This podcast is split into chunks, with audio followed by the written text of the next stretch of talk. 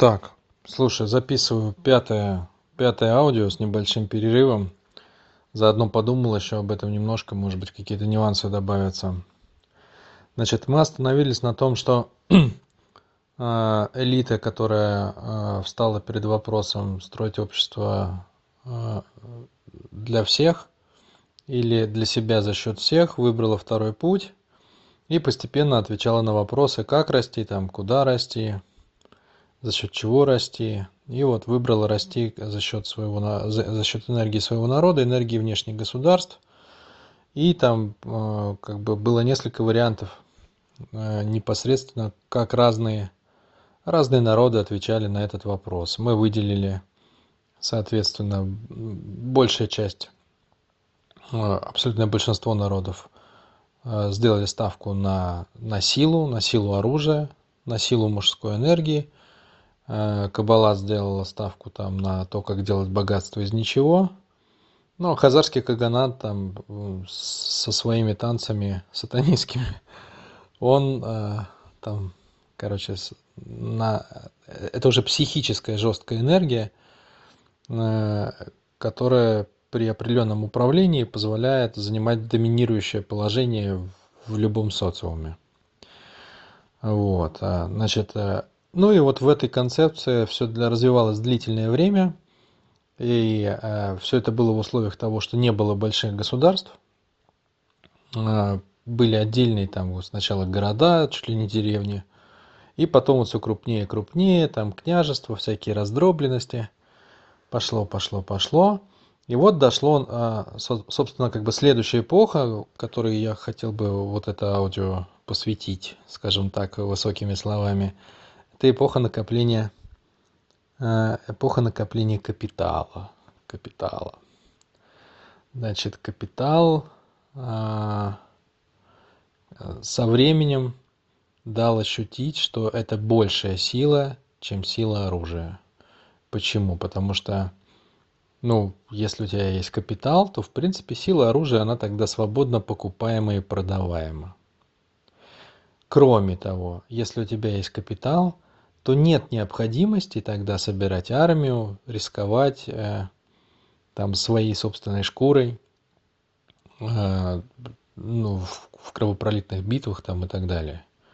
Можно просто перекупить, перекупить, завалить э, богатством там какими-то какими-то плюшечками э, элиту, элиту соседа, элиту соседней страны – и, в общем-то, власть начнет постепенно перетекать к тебе в руки без боя.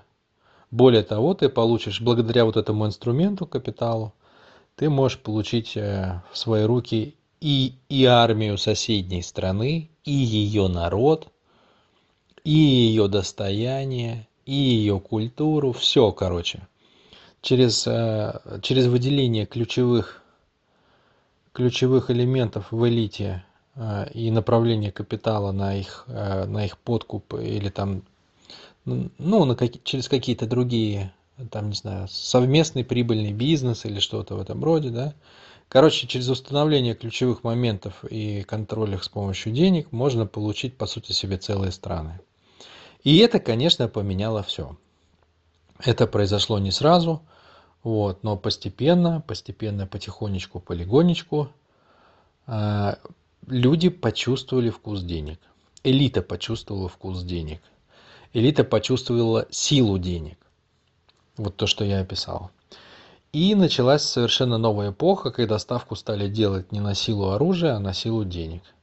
Значит, тут э, как бы глобально, если посмотреть в корень, то основное правило игры, оно всегда было в том, что э, коли уж мы играем по принципу силы, то нужен доминант – и э, каждый следующий доминант должен сбросить предыдущего. Вот такая вот игра, как бы царь горы называется. Все лезут, и тот, кто влез э, выше всех, скидывает всех остальных, пока его не скинет кто-то. Поэтому всегда, всегда доминанта сбрасывали военным путем. То есть война была неизбежна. Это некоторая историческая закономерность, а это даже не историческая закономерность, это вообще психическая закономерность, она же также работает и в принципе на любом уровне. То есть, чтобы пришло что-то новое, должно умереть старое. даже если привычку человек хочет какую-то новую в себе воспитать, ему приходится как бы отучивать, э, ну, старая привычка должна умереть в таком случае, да, то есть это, это как бы некий закон, который нельзя переиграть. И он выражен в историческом процессе, с моей точки зрения, тем, что каждый, каждый следующий лидер приходит через войну. И таким образом мы можем легко посмотреть, как копился капитал, как накапливался капитал разными странами, как менялись лидеры, как капитал перетекал от, от предыдущего к следующему. Ну и, собственно, первый, как бы, первый прочухала вообще вот это вот, как все, как все это работает, Испания. Испания которая как бы направляла повсюду корабли, э, по сути дела, э, через торговое какое-то, э, через торговое пиратство она грабила, ну, грабила весь новый свет. Через торговые компании, через торговое пиратство, через какие-то там, ну, вот эти вот всякие засланцы, которые там, кортезы, которые исследовали Южную Америку, Северную Америку, Колумбы. Вся вот эта вот катавасия, э, она накапливала деньги для Испанской империи. И, э, ну, можно так условно сказать, это была первая, первая огромная копилка мировая.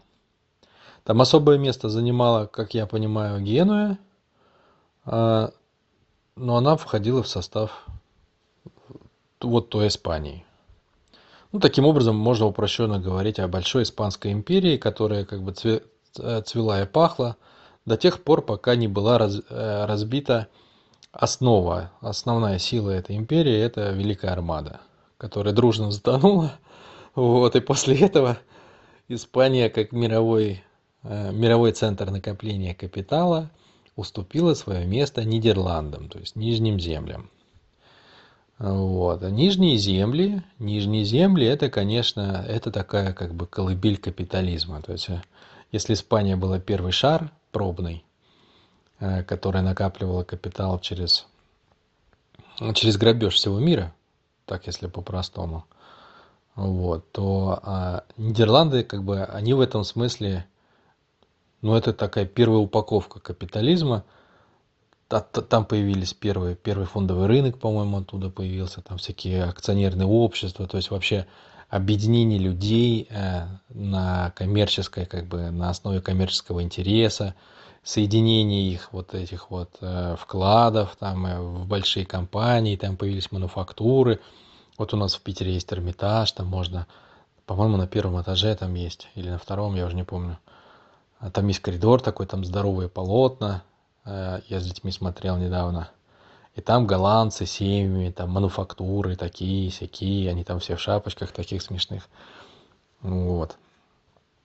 Короче, вот, вот там пошло накопление капитала а, за счет не просто грабежа, а еще за счет объединения усилий разных вкладчиков, которые как бы обладали предпринимательской жилкой и способностью – вот, и выделились не как воины на поле боя, а они выделились вот как предприниматели. Но, к сожалению, пока еще не инфобизнесмены, но уже предприниматели.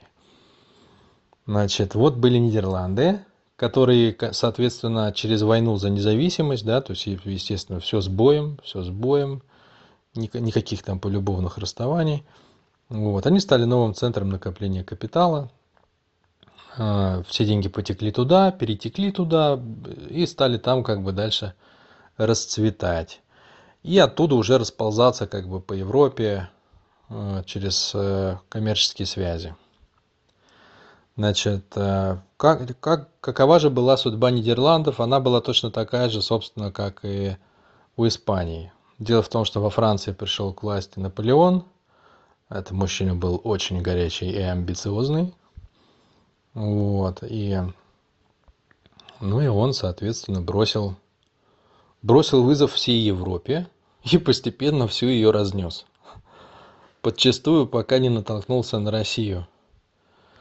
Вот. А, ну, в итоге для Наполеона все закончилось, как ты помнишь, плохо.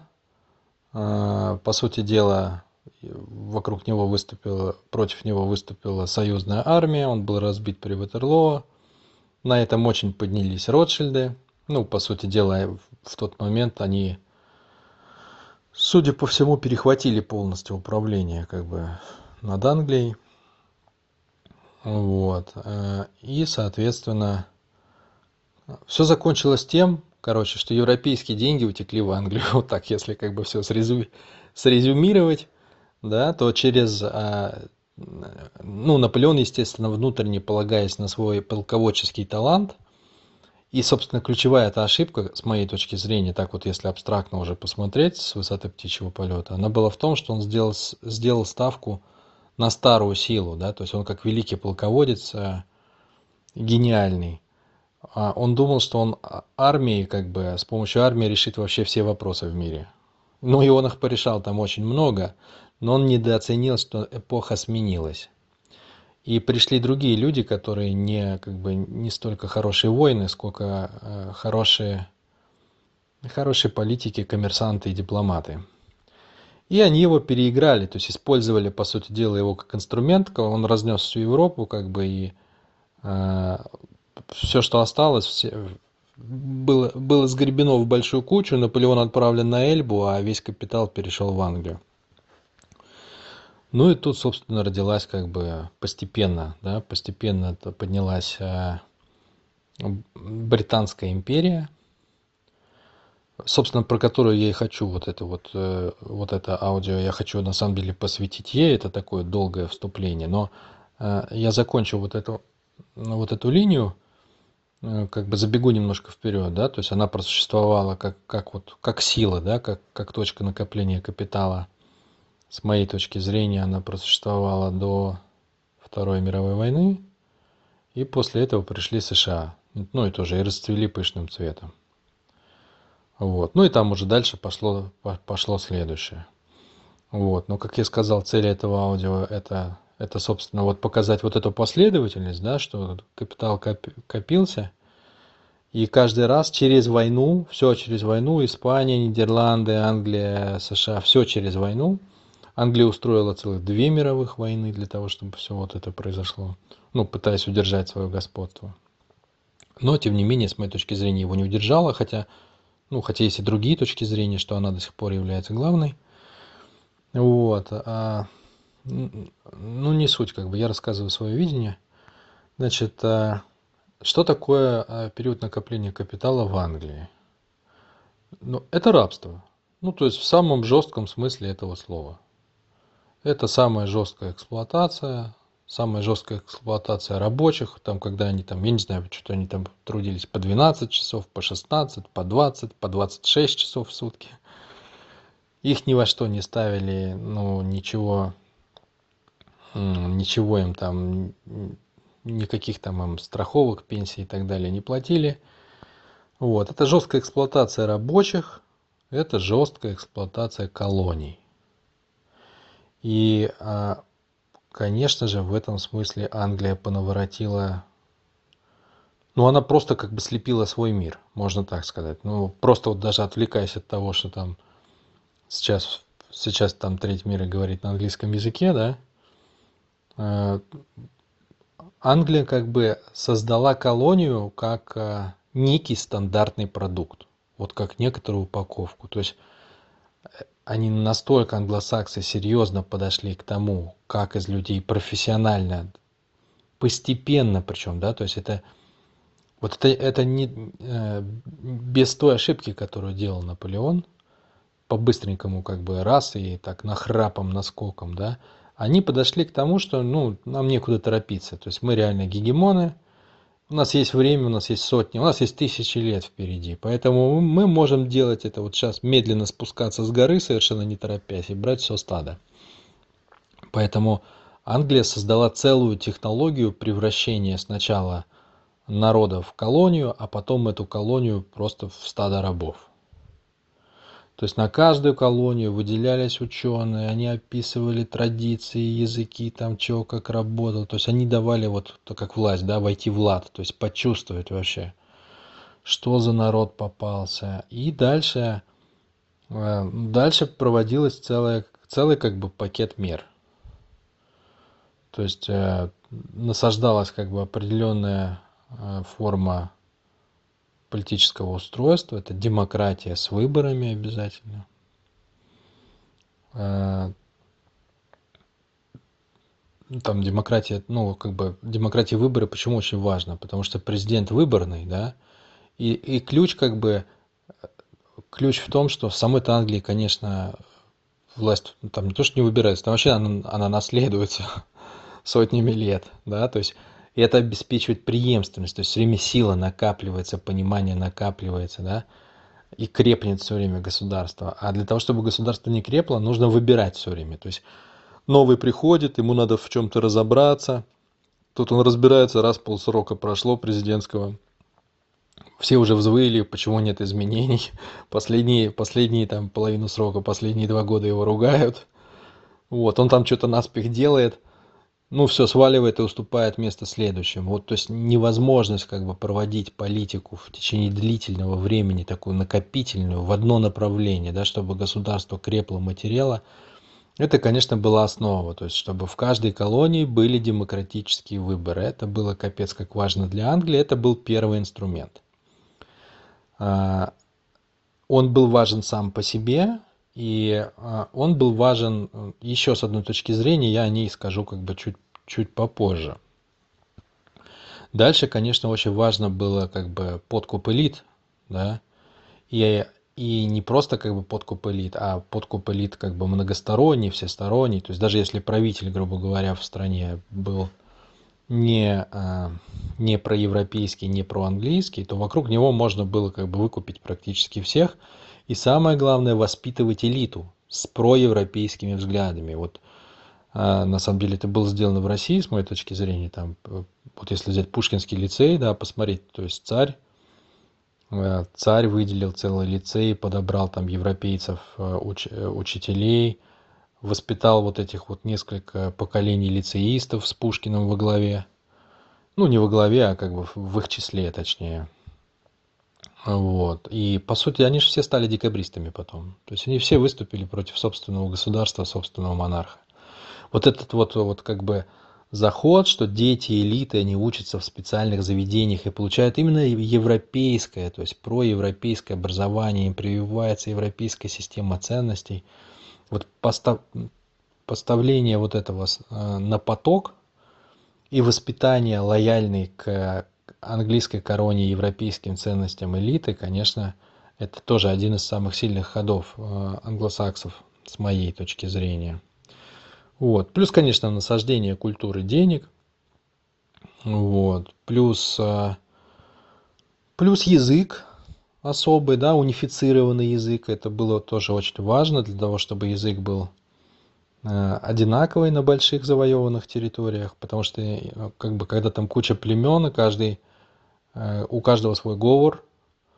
Вот, это не очень понятно, это сложно управляемо. То есть э, Англия, когда приходила на страну, которая уже была ее колонией, или которую она планировала сделать своей колонией, она, конечно, предпринимала просто невероятные, как бы, невероятно глубокие, невероятно сильные, как бы, такие усилия, чтобы буквально вот изнутри просочиться, как, как кровь потечь внутри тела, как по его венам по всем и схватить его не внешней армией победить, а именно вот захватить его изнутри, слиться с ним.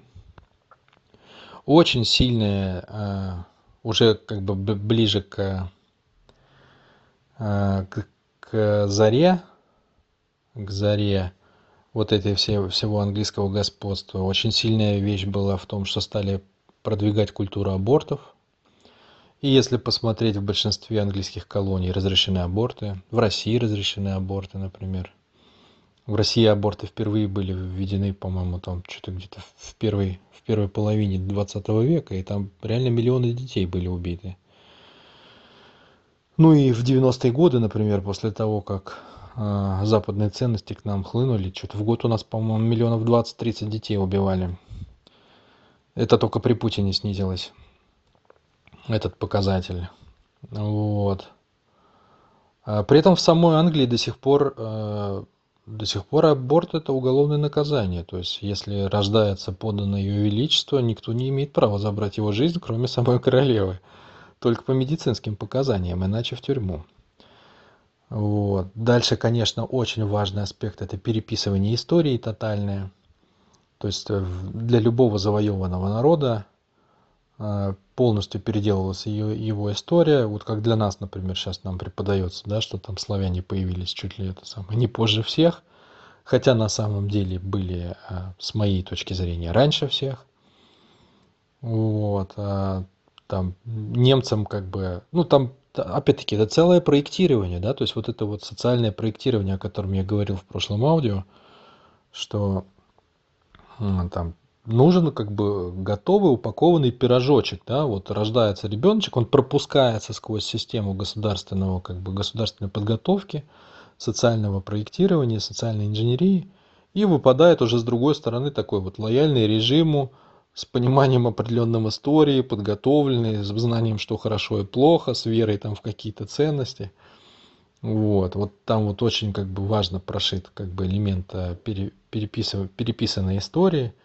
И для каждого народа есть его история, да, вот, например, там немцам после Второй мировой войны там совершенно как бы целенаправленно э, прививали вину о том, что они там развивали, э, ну, развязали все вот это вот кровопролитие в Европе и там, например, вину перед, э, перед евреями да, за, за гонение. Но, например, вины перед русскими им принципиально не прививали. Ну и, соответственно, как бы, там, если посмотреть на то, что из этого получилось, оно примерно так и получилось. Очень сильная, э, очень сильная, конечно, вещь еще это инструмент международных организаций, который постепенно тоже нащупала Англия. Она создала впервые Лигу наций в начале 20 века. Вот. И, а, по сути дела, эти международные организации стали как бы а, способом контроля контроля как бы колоний и других государств, которые даже не будучи колониями, если в эти международные организации вступали, то они вынуждены были подчинить некоторые части своей жизни, некоторые сферы, то есть отдать кусок суверенитета в пользу, в пользу решений международной организации. И вот сегодня, собственно, например, Э, Всемирная организация здравоохранения, она управляет Роспотребнадзором в России, да, и в принципе наш президент так формально ему достаточно сложно с этим справляться. Хотя он как бы вовремя сориентировался и провел референдум, чтобы в Конституцию внести свою, себе способность э, этот вопрос отрегулировать. Поставить как бы национальное право выше международного. Ну, то есть это он сыграл в чистом виде против колониальной политики, которая тянется еще с Британской империей – вот. А, ну и там, вот, вот, вот для этого, с моей точки зрения, международные организации изначально и делались. И, скажем, те же самые аборты, они продвигались прежде всего вот таким способом. То есть а, вот это вот, а, ну вот это вот, что делала Англия, но тут есть как бы, тут нельзя так все однозначно сказать. Опять, блин, длинное аудио получилось. Я я как бы вот, вот к этому пятому аудио еще сделаю одно под аудио